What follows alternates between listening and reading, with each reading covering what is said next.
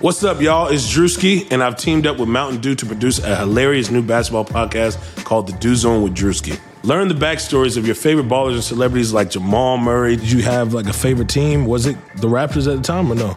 Was the Raptors even started around that time? Come on, bro. I ain't that old, fam. you talking like I'm 50. Taylor Rooks, A'ja Wilson, and many more. You won't want to miss this. Listen to The Dew Zone with Drewski on Apple Podcasts, Spotify, and wherever you listen to podcasts.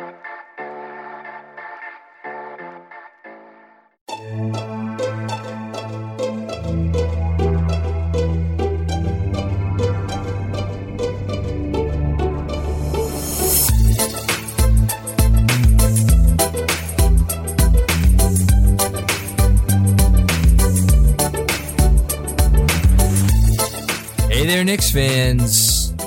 How you doing? It's your boy Jonathan Macri with you for another episode of the Knicks Film School podcast. Got a double dip for you today. Um, very excited to bring you this episode because it features uh, a couple of high quality conversations, which I'd like to think always take place on this show. But you know, you never know. You have some hits, you have some misses. Um, this one's a good one though. Um, first up, we have one of the assistant coaches for the Auburn Tigers basketball team, um, who I think uh, had the NCAA season continued, would have probably gotten, eh, I don't know, maybe a three seed, uh, two or three seed, something like that.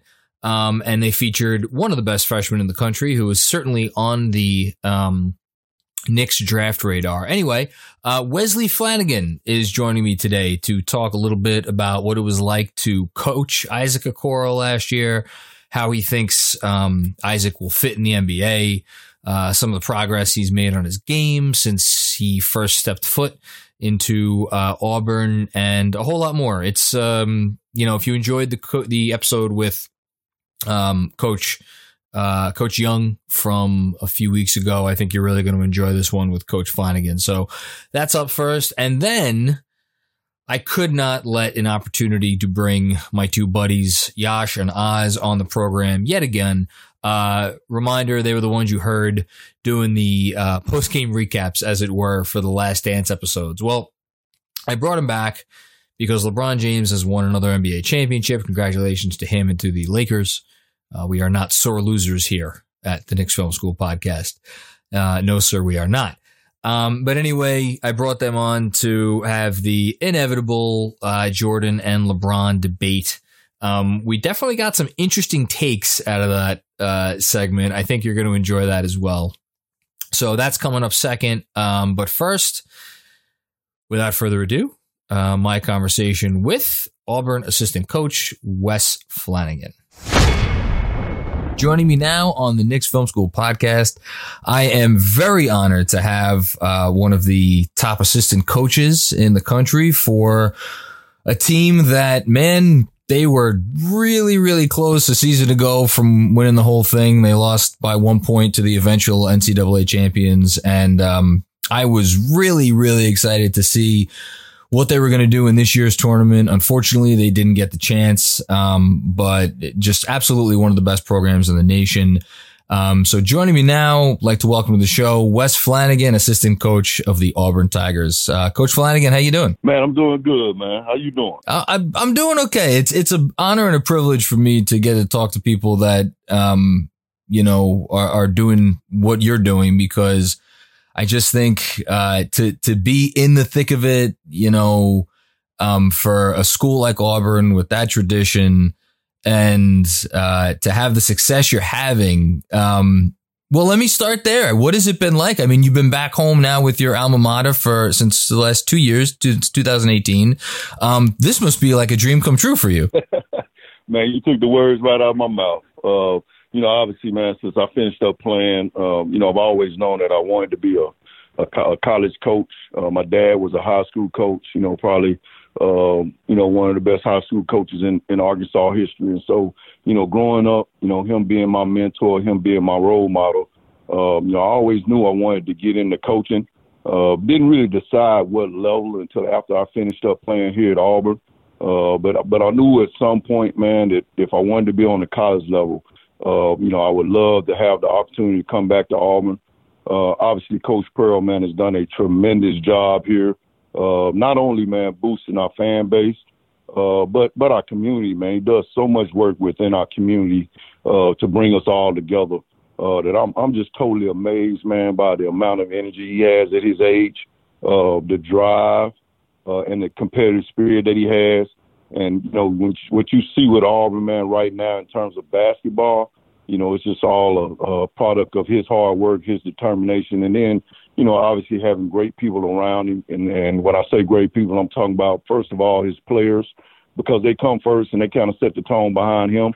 But then we got an unbelievable staff, too. And so uh, I've been lucky, man. I, I, I always grew up, you know, watching the Final Four as a little kid, you know, laying on the floor with my dad, watching those games. And, you know, to get the opportunity to, you know, obviously compete as a, an assistant coach at my alma mater, uh, you know, where our basketball tradition has been kind of up and down uh, you know, to walk out there and see, you know, 85, 90,000 fans and, you know, see that Auburn jersey, man, it was it was a dream come true too, as you've already said. Well, it's been a lot more up than down recently. Um, you know, last year, I look, I, I we, we don't have to talk about it. I'm, I'm sure it's, you know, for as exciting as the run to the Final Four was. Um, I mean, if if what doesn't if what happens to Okeke doesn't happen to him, who knows how that the rest of that year happens. He's going to have a great NBA right. career regardless. Um, you had two right. other NBA players on that team, Jared Harper and Bryce Brown. Um, you know, we'll, we'll, Jared actually now here up in, uh, in New York, which we're excited to see him. Hopefully we, we get a chance to see him this year. Um, right. you returned four senior starters. Um, and your six man, uh, is, is also senior. So, really, really, really veteran team. And then you got this freshman coming in, you know, whatever he was, 36th ranked recruit, 40th ranked recruit. Before you guys got this thing going, did you, what did you expect from Isaac Okoro, you know, to contribute to, to this team? Well, we always knew as a staff, man, recruiting him that, you know, he was, he was, he was undervalued. Uh, you know, obviously he was, you know, ranked from anywhere between 30 and 40 coming out of high school. Uh, but what people don't understand, man, is that the kid never lost a game in high school. Uh, so we knew we had a winner on our hand. We knew we had a guy that was going to be ultra competitive. Uh, we knew we had one of the best defensive players in the country, even as a freshman. And uh, I think the whole deal with us as a staff was just trying to figure out because we had lost, we basically lost, you know, five, well, four starters uh, you know, off the Final 14. Um, and, and, we had a lot of guys that were basically coming off the bench for us uh, that were now going to become starters. And we had one kid, Anthony McLemore, that went from a starter uh, to being our sixth man, um, as you as you mentioned. And so basically, it was going to be a, a, whole new team trying to accept new roles. And uh, the beautiful thing about Coach Pearl and his system is, you know, we we play you know, nine to 11 guys on a regular basis in our rotation. Like that rotation very seldom changes. And so, regardless of whether those guys had starts, uh, they were a huge part of our program, you know, in the rotation. They had game experience. And so, it was just about putting the right pieces together.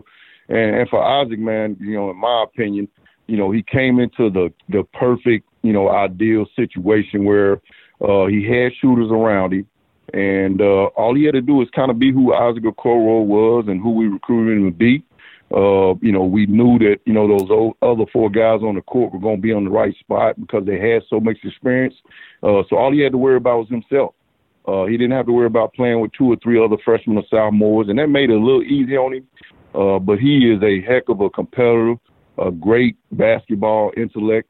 And, uh, man, I used to come into the, the games – uh, I used to come into the games after it was over with, and I would say, "Man, I'm glad you're on my team every game."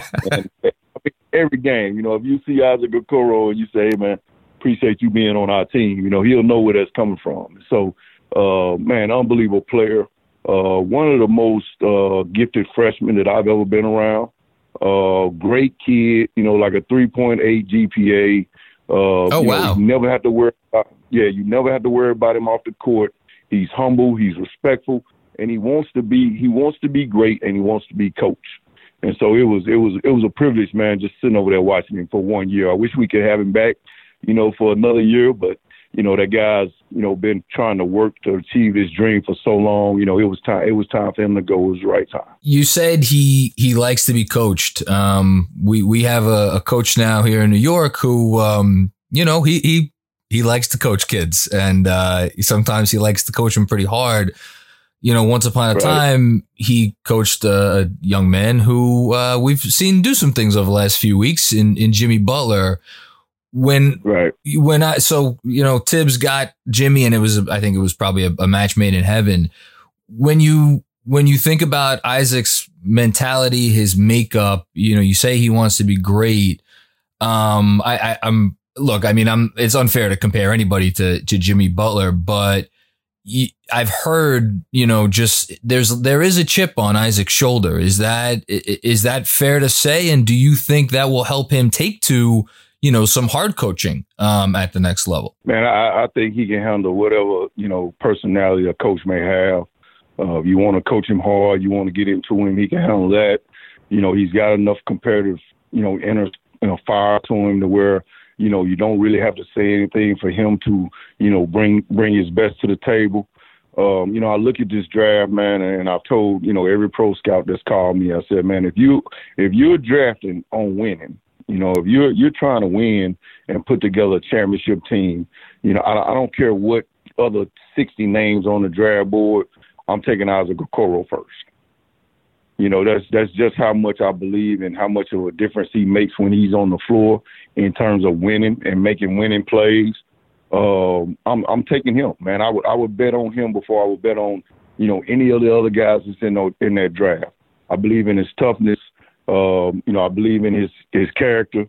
Uh, you know, I believe in his work ethic. Uh, and and I know you know if there's one knock on him, it's probably his perimeter shot. Uh, but you know, the one thing that I'll say about that is, you know, he's a kid that didn't really shoot it at all. You know, from the three point line in high school, and you saw him come here, and and he was able to at least keep people honest. You know, he made some big shots for for for us. Uh, you know, down the stretch of some games, and so uh, you know, if you're talking to me, obviously I'm biased. Uh, but I'm, I'm definitely, you know, putting my money in, in Isaac Okoro. But I, but I think you know, and look, who knows what's going to happen with the draft? I'm, you know, doing a Knicks podcast here. We have the eighth pick. I would personally think it would be a mistake if he fell to eight um, by some other teams ahead of us, um, because. I mean, it- it's a draft with no sure things, right? A- At least in the typical sense. And when you watch him on both ends of the floor, the thing that was amazing to me is, you know, he he could have, I'm sure, taken more shots than he took. He only averaged 8.9 shots a game, you know, 12.9 points. He didn't seem like he ever forced it. And he, the thing that I actually am most intrigued by, and I, I wanted to get your your take on this, he has some real playmaking skills. Like he he throws some passes that I, you know, you, it'll maybe only happen a couple times a game, but those are some really Right. high level passes. Do you think that he has more of a playmaking upside that will reveal itself when he gets to the next level? Man, I definitely do. You know, and you saw as we, you know, learned our team a little bit more last year. You know, we were a little short-handed at the guard spot in terms of guard play. Um, you know, we we probably were one guard short. You know, we would have, you know, came up short in March if we had an opportunity to compete.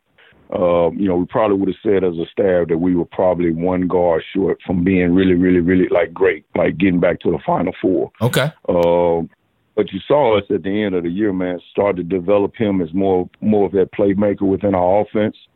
And uh, you know, I talked about his IQ a little bit, you know, and, and he handles the ball well enough, you know, to be able to create an advantage. He's athletic enough, he's he's explosive enough, and uh, just just his intellect, man, and being able to read and and you know select scenarios, man, to help his team out. He's gonna make the right play. You know, he's six six, he's two hundred and you know twenty five pounds uh, you know, no body fat, and he's as quick as you know probably any point guard in the league. Uh, you know, you put him in an advantage disadvantage situation, man. He's he's he's gonna give your your team a chance to come out of that thing with a good shot. The other thing that you know I think is exciting for him at the next level is I'm and you you kind of just alluded to it. I, I'm not sure there are the way the league has downsized. Um, you know, he's you know I've- profiles as a three. I, I would imagine there could be some scenarios, obviously, where he'll play up a position. Maybe he even plays a little two. I, I'm with the with the size of most of the guys that are going to be guarding him. His ability to put the ball on the floor and get to the hoop. I mean, obviously, that's one of the big selling points.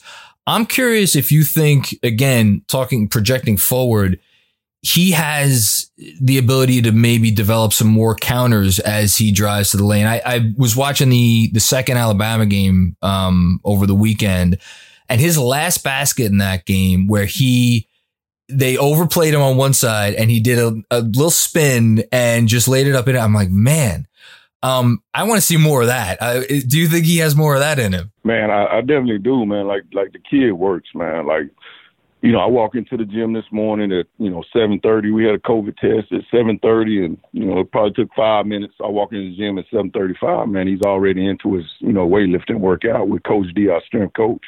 Um, Coach D has done a tremendous job for for us and our program. Um, but you know the, the kid is here, man. He's working every day. He's in this gym, you know, two or three times a day.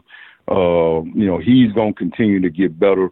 Uh, and then just with his natural gifts, uh, that gives the kid a chance, you know. And I, I knew he was special.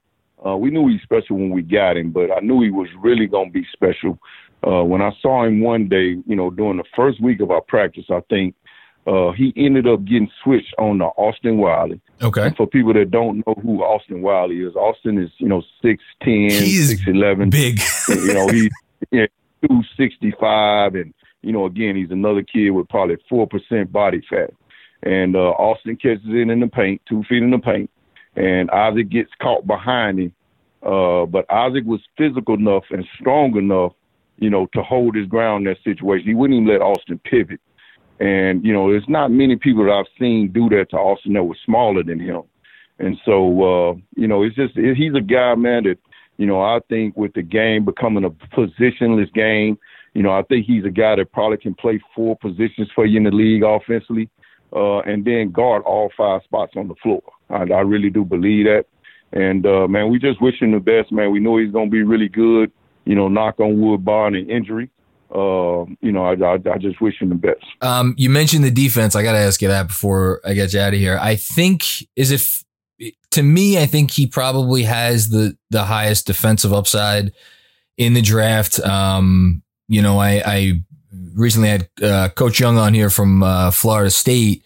Um, we were talking about uh, uh, Vass and you know Devin Vassell, uh, off ball, wonderful. I'm not sure if he has quite the on ball defensive upside. Uh, Isaac, right? It seemed like I, again referencing that Alabama game. How many times you guys put him on on Kira? Who uh, you know is he the fastest player in the country? Maybe. Would would you would you was that intentional where you were you know you figured all right and look Kira went I think three for thirteen in the game. He did not have a strong game.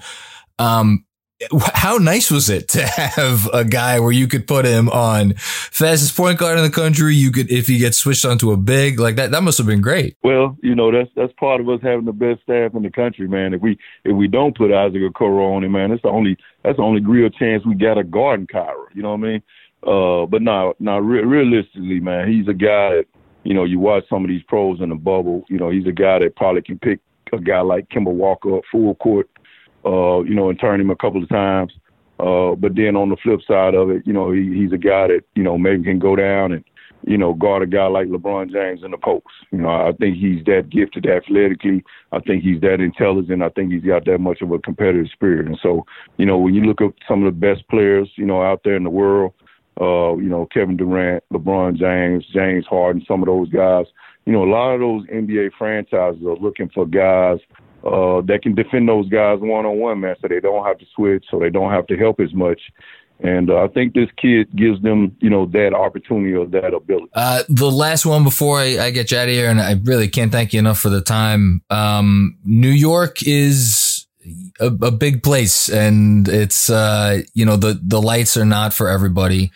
Um, you know, Isaac, uh, he's, he's from, from Georgia. Um, it's, you know, it, it's Auburn is, I mean, listen, the, the spotlight at Auburn, I shouldn't downplay that. That's a massive spotlight, as you said, when you get those fans in there and right. it's, it's serious. Right. How do you think he would take to a, a, city like New York with, with all that it entails and, and an organization that, you know, frankly, it, it, has been tough for some players to come in here and deal with everything that comes with with being a Knick. How, how do you think he would handle that? Right. Well, first of all, man, like let's give you know his parents uh, a hell of a lot of credit here. Uh, you know, they raised that kid the right way. Uh, he's a humble kid. You know, he works hard, as I talked about.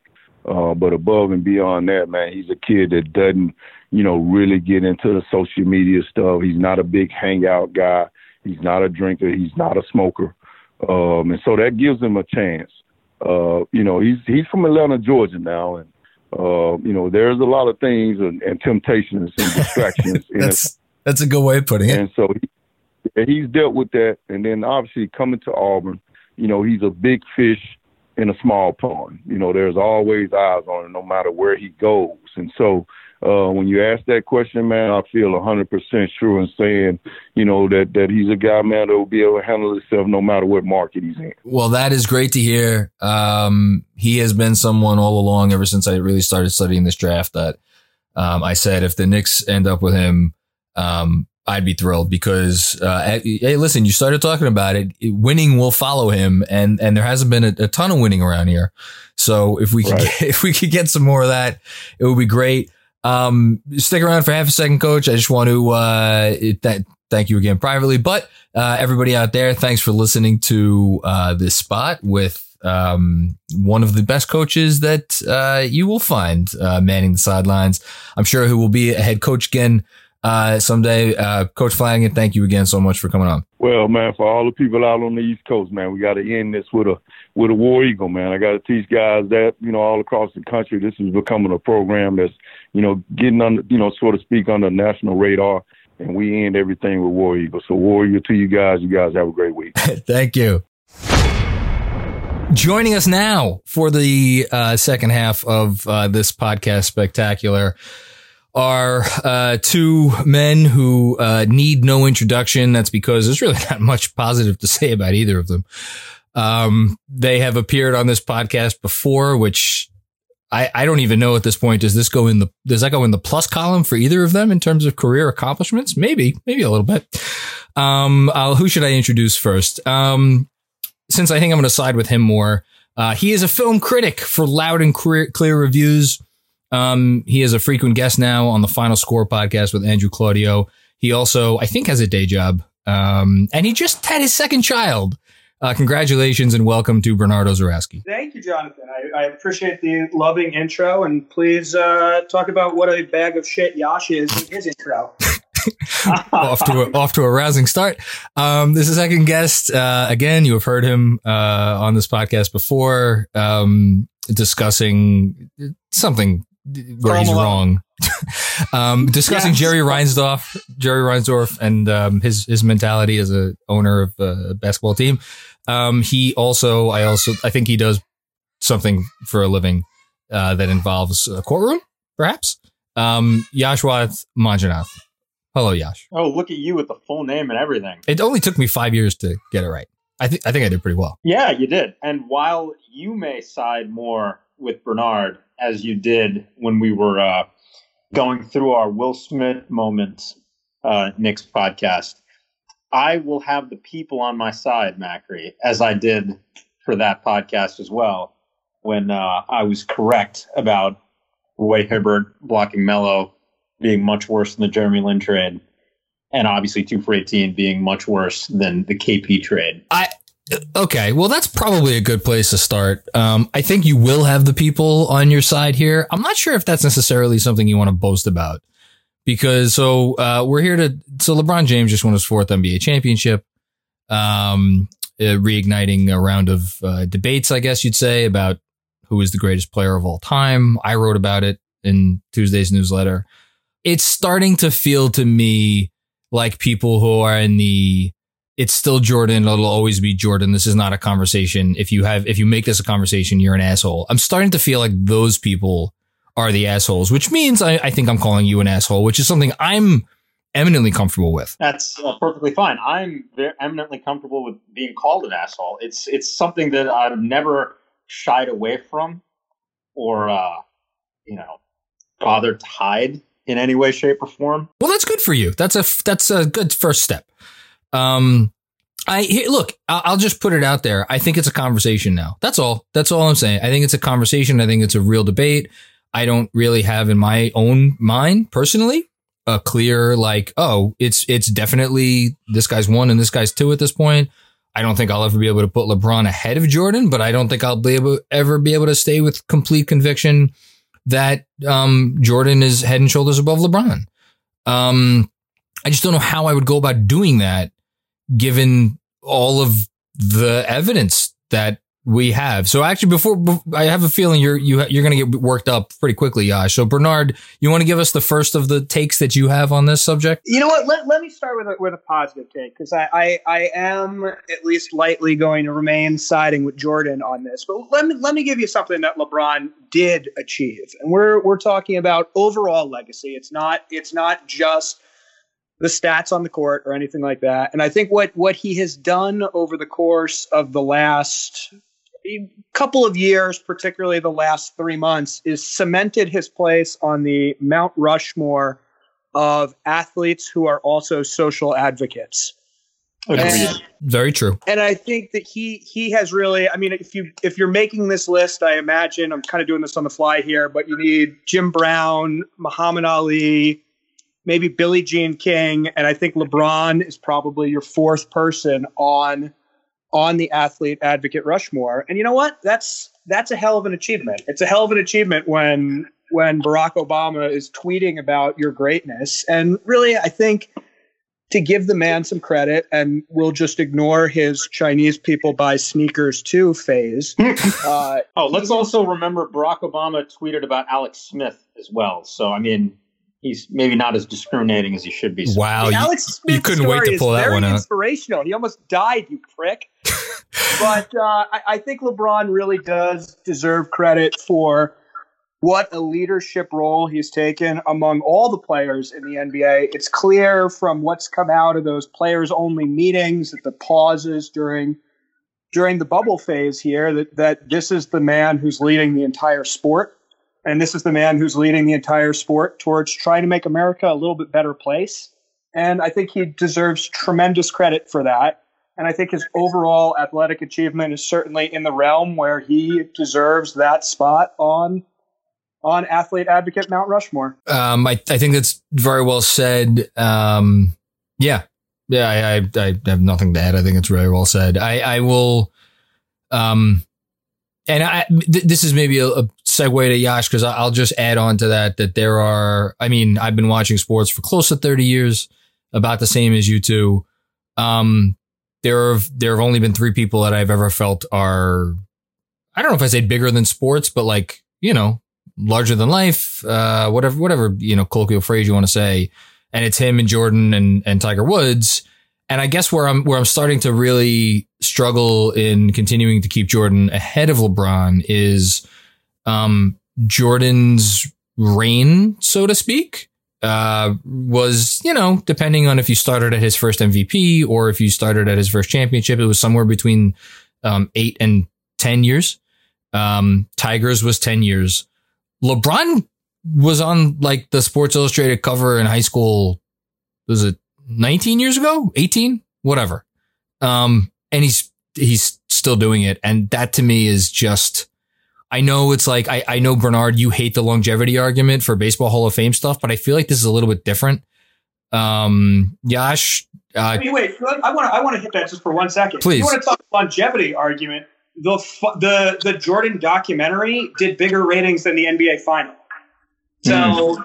Well, let's let's not kid ourselves here on longevity. Yes. Michael Jordan still draws more eyeballs oh, than James. No, I'm not. 2020. I'm just talking about performance on the field. That's right. Yeah, uh, crossed over with the other stuff. Yes. And uh, I will definitely get in more to the point Bernard is making there about what it means to be the greatest of all time and, and what greatness means.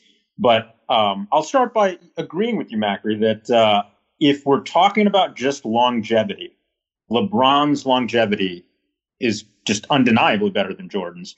And um, I mean, he's made 16 All NBA teams at this point. Jordan only made 11. And uh, part of that is that Jordan only played 15 total seasons. But if I may now make the case for why Michael Jordan is still the greatest of all time, and I don't think LeBron is really, I don't think it's even a close call right now. Now that could still change.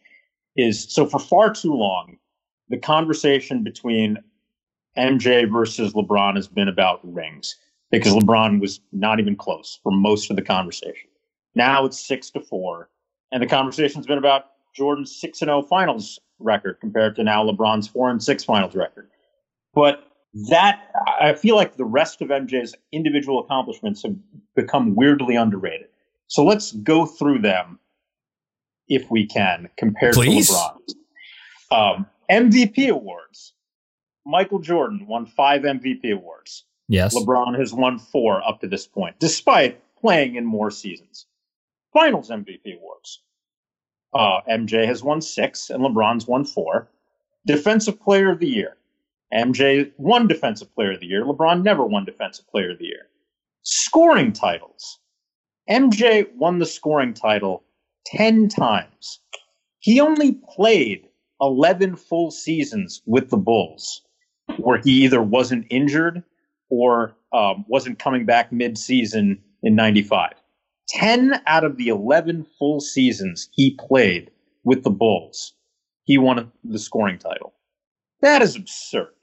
It- uh, LeBron, It is. LeBron- It is absurd. Yes. LeBron, uh, I don't believe has ever won the scoring title. Maybe he won it once. I think he won it one time, but that's I'm not quite sure that's neither here nor there. But continue. Yeah. Um, uh, okay. Assists. Point for LeBron. He's won the assist title once, which is ludicrous for a small forward.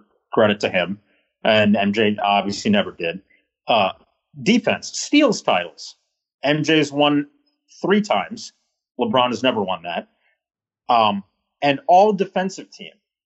MJ, nine appearances on the all defensive team to just six for LeBron. Now, LeBron has been a more versatile defender. He can defend all five positions in the modern NBA. Credit to him for that. But at his best, he is not as good of a defender as Michael Jordan is at what Jordan was able to do on the court. Um, if you look at stats, uh, Michael Jordan was a better shot blocker than LeBron James, despite being a guard. He's second or third all time in blocks from the guard position. LeBron is not even in the top 20 for small forwards. Um, he averaged 2.3 steals to LeBron's 1.6 steals. He had fewer turnovers. Rebounds. LeBron's averaged a little over one rebound more, 7.4 rebounds per game to MJ 6.3. But if you dive into those numbers further, MJ averaged close to two offensive rebounds a game to just 1.1 for LeBron. 75% of LeBron's rebounds are uncontested. He's a little bit of a stat patter on rebounds. Oh wow. Not to the extent that Westbrook, but literally 75% of his rebounds uh, were uncontested. I, So, I, I mean, there's a there's a case to be made that Jordan was a was getting more higher leverage rebounds than LeBron was, and doing it as a guard. So, I mean, look, LeBron's a better passer. He's got better. wait, longevity. hold on. No, that okay. I've let, I've let you filibuster for long enough. LeBron is or, or wait. oh, Sorry, you said LeBron is a better passer. Mhm. Okay, I thought you said Jordan was a better passer. I was No, about to- LeBron's a better. Okay. LeBron's a better passer. He's got better longevity. He's a more versatile defender. Those are the things I'll give him. But um, he's just he's still not better than Michael Jordan yet. Um, I want to pick apart a couple of things, and, I, and Bernard, I need your your help here.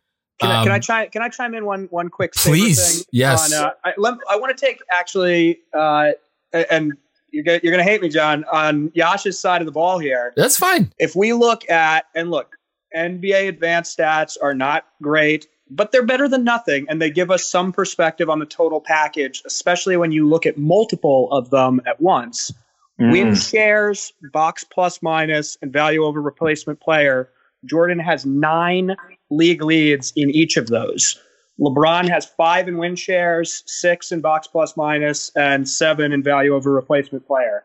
Look, that is a I'm glad you brought that up, Bernard, because uh, you also left out player efficiency rating. Of course. that's because that stat is trash. that is a that, we're not talking about. We, I Worth- refuse okay. to include All right, that well, in this conversation. Um, MJ, worthless. MJ not only better than LeBron in all of those advanced stats you mentioned. I think like Andre Drummond was fifth in uh, at, at PER last year or some nonsense. Anyway, okay, continue. Enough. That that's true. It, it, it's flawed, but okay. Win share, box plus minus, value over replacement player. MJ better than LeBron in all those categories. Also, number one overall in NBA history, both in the regular season and the playoffs. in all of those advanced stats. My my issue with what you've said is that you you ba- you the first words that came out of your mouth when you went on that little rant there was get like yes okay I'll give them him the longevity as if that's just like a che- it's like a check in his column as opposed to something lording over the entire discussion. And I guess that's where I'm coming in with with my stance here. If you look at LeBron's MVP shares, so he's won 4. He's finished second 4 times. He's finished third um 3 times and he's finished fourth two additional times. And then he has a fifth and a sixth, but I won't even count those.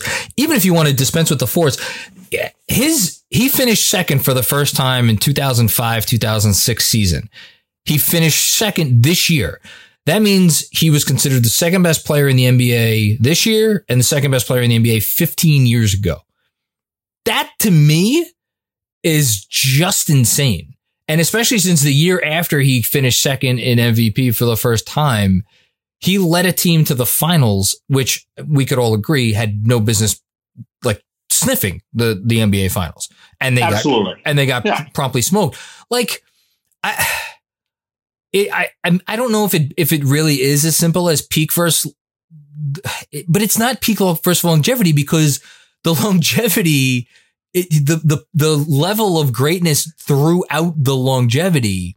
That's why I'm curious to, to hear your take, Bernard, because I know with baseball, you can really boil this stuff down when it, when it, when it comes down to it. And I, I feel like there's, there has to be a valid argument here. I think there is a valid argument on longevity. There's there's just no question that his longevity is is significantly better than Jordan's. It- it's also he hasn't had the, for lack of a better word, he hasn't really had the break Thank you. I was That- getting to that. that Jordan had in the middle of his career. And, you know, honestly, every single player in every single sport would benefit immensely from having a year and a half off in the middle of their career. And yes, I know he was playing another sport, blah, blah, blah. He wasn't going through the rigors of being Michael Jordan on the basketball court for a year and a half. And really, I, I think that carries a ton of weight because LeBron James has gone through the rigors of being LeBron James since he was 14 years old. And couldn't we also argue that the rigors of being LeBron James at 14 and 15 and 16 and 17, let alone 23 and 27 and th- like all the way up until now are, m- I don't want to say monumentally different from the rigors of being Michael Jordan Oh, at, I, They are. Here, Oh my here God. where come I on, think I Yash. get what you're getting at. Universes, Yash. Oh, because I mean, it's we- a different we- it's a different era. No jordan was was look it's part of jordan's narrative to his credit is that everyone thought too little of him. Nobody believed in him and he proved all those motherfuckers wrong and then he sat and drank scotch and told us about it for 10 hours. Good for him. But look lebron was the anointed one since he was a fucking child and growing up in the era of the internet it means he's had to bear that burden and live his life in the spotlight which is fucking brutal And by the way, since he was a child. there's only one other person who knows what that's like, and he cracked after a decade. And he cracked in spectacular fucking fashion, and he hasn't been back since. Um, and I know maybe it's not fair to compare cross sports here, but like, I think when you look at what's happened to Tiger Woods over the last decade, and you look at how LeBron has handled everything, I I- like, man, talk about two d- different ways of approaching things. And okay, well, yeah, here's all right. Here, I, I hear what you're saying, and no disagreement for me that LeBron, the pressure he was under as a child, no comparison. Uh, Michael Jordan got to have a, uh collegiate career. He was not even the number one prospect coming into that draft. He was the third pick. He didn't come in with the immense hype that LeBron did. All of that is fair, but what we learned in the last dance was the immense pressures that came with being Michael Jordan. He, at one point, he was arguably the most famous man on the planet. Forget famous athlete. Everyone around the world knew who he was. And there's immense pressure that comes with that too. And to your point, Macri, about well, is there one guy who cracked and, and left? No, I mean Jordan, arguably he he cracked a little bit when his dad died and he retired for a bit. And yes, he he took a break rather. And then what did he do? He came back and he won three championships in, In, a row. do- in dominating fashion, we should add. Yeah, A- and and the first one was the greatest, I think, team of all time. Still, the '96 Bulls. But uh, I mean, so he gets he deserves some credit for that too. It's not like this is a, this is a man who couldn't handle adversity on his own. Now, I don't want to get into. I'm not minimizing anything that you said about LeBron, the pressure LeBron was under. Absolutely, he was. But LeBron has also wilted under that pressure on the court One time. like he did in that Mavs series. One time. Oh, he was it, and it's one time that okay, It's a massive time, but it's it's it, it's, it's, one a, time. It is a massive time, and it's why. So why was it for a long time? Why does it matter that uh, Jordan is six and zero in the finals? Why do people care about that? Well, for that's when the most eyes are watching the games. That's when the casual fans are watching, and on the biggest stage with the brightest lights, he never failed in the NBA Finals, and LeBron has. And maybe that's unfair to him because getting to the finals ten times as a basketball fan, as a pure basketball fan and not a casual fan, that's a tremendous accomplishment. But for regular people who are watching the game of basketball, who aren't the diehard fans, they they look at that and they see the four and six NBA Finals record. They see how many times LeBron has lost in the finals. I'm not They sure. I, times I don't think I care about that. Bernard, what you were you were chiming in with something. What were you gonna say? Well, look, as I as I continue to enjoy sitting on this fence here, uh, let, let me go. Let me go. Let me chip it For more reasons than one. of course. Uh, look, Le, you, if we're going to talk about LeBron and cracking under the pressure and how he handles things, the decision is a fucking disaster. It's a clusterfuck every way it was handled. Uh, that needs to be held against his legacy for for decision making and dealing with it. But conversely, I don't care if Jordan was the most popular person on earth in the 90s. Being like the 300th most popular person on earth in the 2020s is far more difficult because two main reasons. Every asshole in the world has a camera on their cell phone to catch whatever it is you do in your life. And God only knows what cell phone cameras would have caught in Jordan's life through, through much of this, through much of this time. but you know, look beyond that, there there is a long-standing tradition of the press treating athletes in a respectful, deferential manner when it comes to their nightlife, unless they're a particular sort of asshole like A Rod that's only really fallen apart in the last decade or so. Um, and you really have to be a the, the sort of person like A Rod where they decide to crush you and run pictures of you with strippers and everything else. We never reported it when he came to Wicker Park with a lady friend. that never got out until But now. look, it's Le- true. LeBron has had to deal with that level of scrutiny, not just for for his career, but for most of his life. And Jordan just predates the way athletes are treated now. He he still lived in the respectful coverage of of Mickey Mantle beating up his wife and stuff like that. No, and and if you, but I mean, you, you joke about it, but if you think about, okay, so the Jordan rules came out, and what happened to Sam Smith? Sam Smith was, I don't know if I want to say he's ostracized, but like, like today, if someone did like tried to do the LeBron rules, he's like put up on a pedestal, and that person gets a primetime or whatever, like a daily talk show on ESPN or something. It's it's a different Okay, world. But you don't think that part of that? Ha- I hear what you're saying. 100%, Bernard. Great point made there about uh, things could have turned out very differently for Michael Jordan if he was in this era. We'll never know, but it would have it would have been a very different level of pressure and scrutiny. That's 100% true. But uh, you don't think LeBron has brought that on himself, not only with the decision and leaving the Cavs, Of course he but has. what he's done his entire career, which is this is now his third team that he's won a championship with. He hooks up with all these other Hall of Fame players on these other teams. Uh, he acts as a pseudo GM and and uh, hiring his coach. Yash, so what? using- He's doing a good job of it. Yeah, who gives a shit? So what? The Jerry fucking Krause drafted Scottie Pippen and Horace Grant, and LeBron was drafted by a team that was maybe the most inept franchise in the league outside of the one that we all collectively root for. Like that's not his. That's not his fault.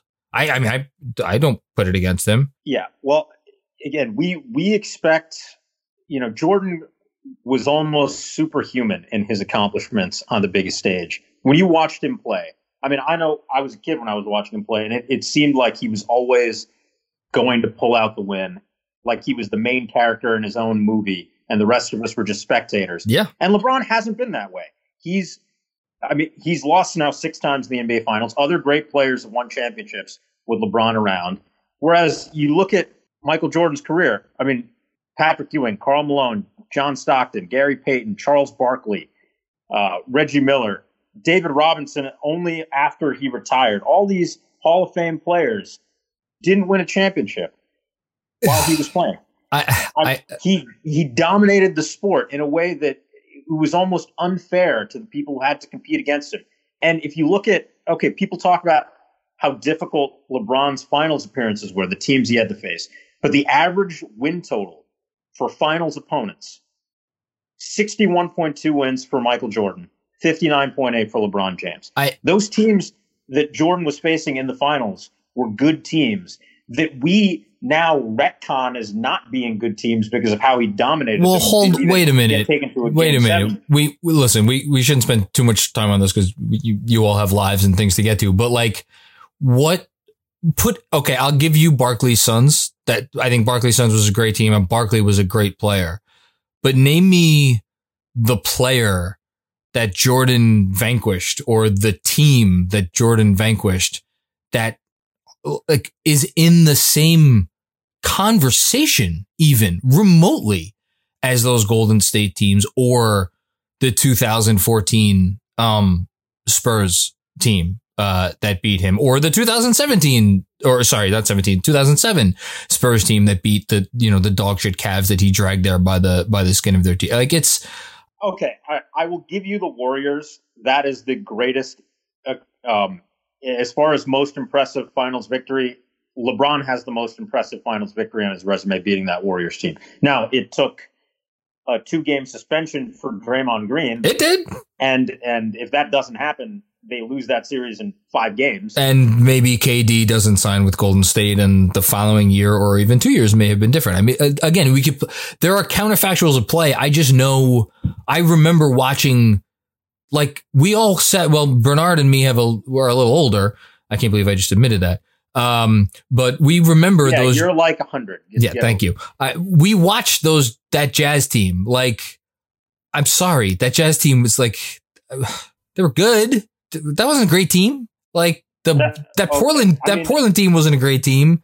The Laker team got exposed. Like I'm I'm I'm not trying to pick nits. The six and zero was six and zero, and it counts, and like it's it's there, and nobody can take that Magic away from Johnson him. But in the MVP race that year, what second in the MVP race that year? he he was he was really good, but I I think that team got exposed a little I, bit. I, oh, okay. Well, I mean, Look, I, can't believe I'm sitting not- here doing this. I love Michael Jordan. He's my favorite athlete of all time. Right, but but we're also now ignoring that the East was the better conference for Jordan to get there in, in the way that LeBron's path to the finals.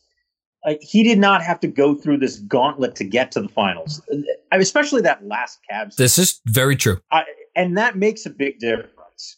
It, it really does. I mean, he had, and the physical beating that Jordan had to take getting through the East playoffs. Okay. Um, no, yeah, that's look. It's it's uh, the. I just we've now been talking about this for a half an hour, and we could keep we could go back and forth for another three hours. I just my whole point is that it is a it is a real debate now. I just don't think you could. I, I I just don't think there's enough there anymore to stand on one's laurels and say, "Oh, this is this is very clearly X," when it could be Y. I, Bernard, there's me, not enough. There's not enough to just stand on. Oh, six rings, six and oh. That's the end of the conversation. No, you, you should have an actual conversation. And you know, the last thing that I'll talk about before we get out of here is um, the one advantage that Jordan will always have over LeBron, which is shooting in crunch time. Last 24 seconds of a game, Michael Jordan 50% from the field, LeBron James 36%. Last 10 seconds of a game, 47% Michael Jordan, 39% LeBron James. Last five seconds, when the defense is focusing and gearing up for that buzzer beater, Michael Jordan, 46% from the field, LeBron James, 39%.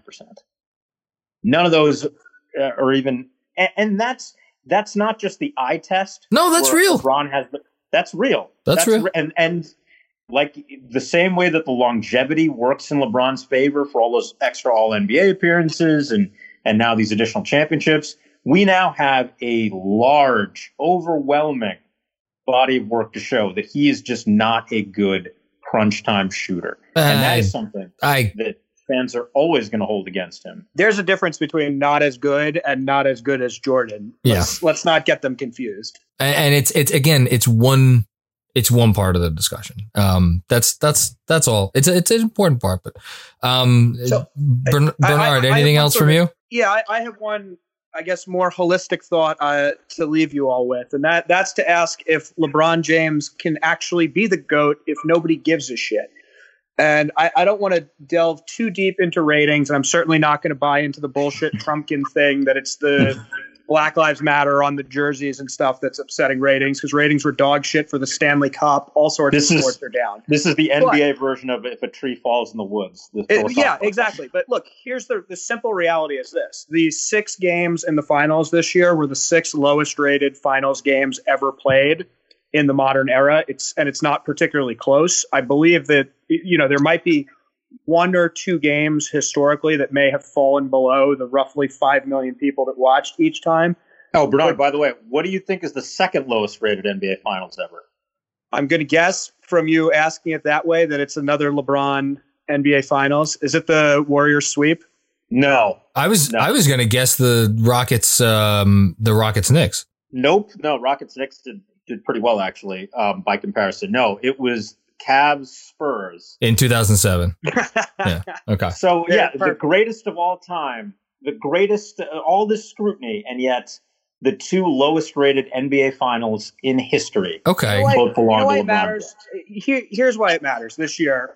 It's a little different this year. He was playing for the prestige, the premier franchise in the NBA. He had an extra superstar right alongside him who should, at least in the abstract, be a draw.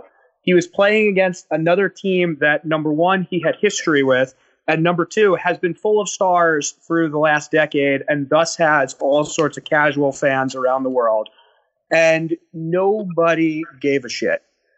And look, that that I just can't imagine a universe where Michael Jordan was playing in the NBA Finals and nobody would give a shit. And if anything, the the reaction to the Jordan doc back at the beginning of quarantine times 37 years ago really really reflects how much these people matter to the sports watching world. And it's clear that then and now, Jordan simply resonates more with people than LeBron does.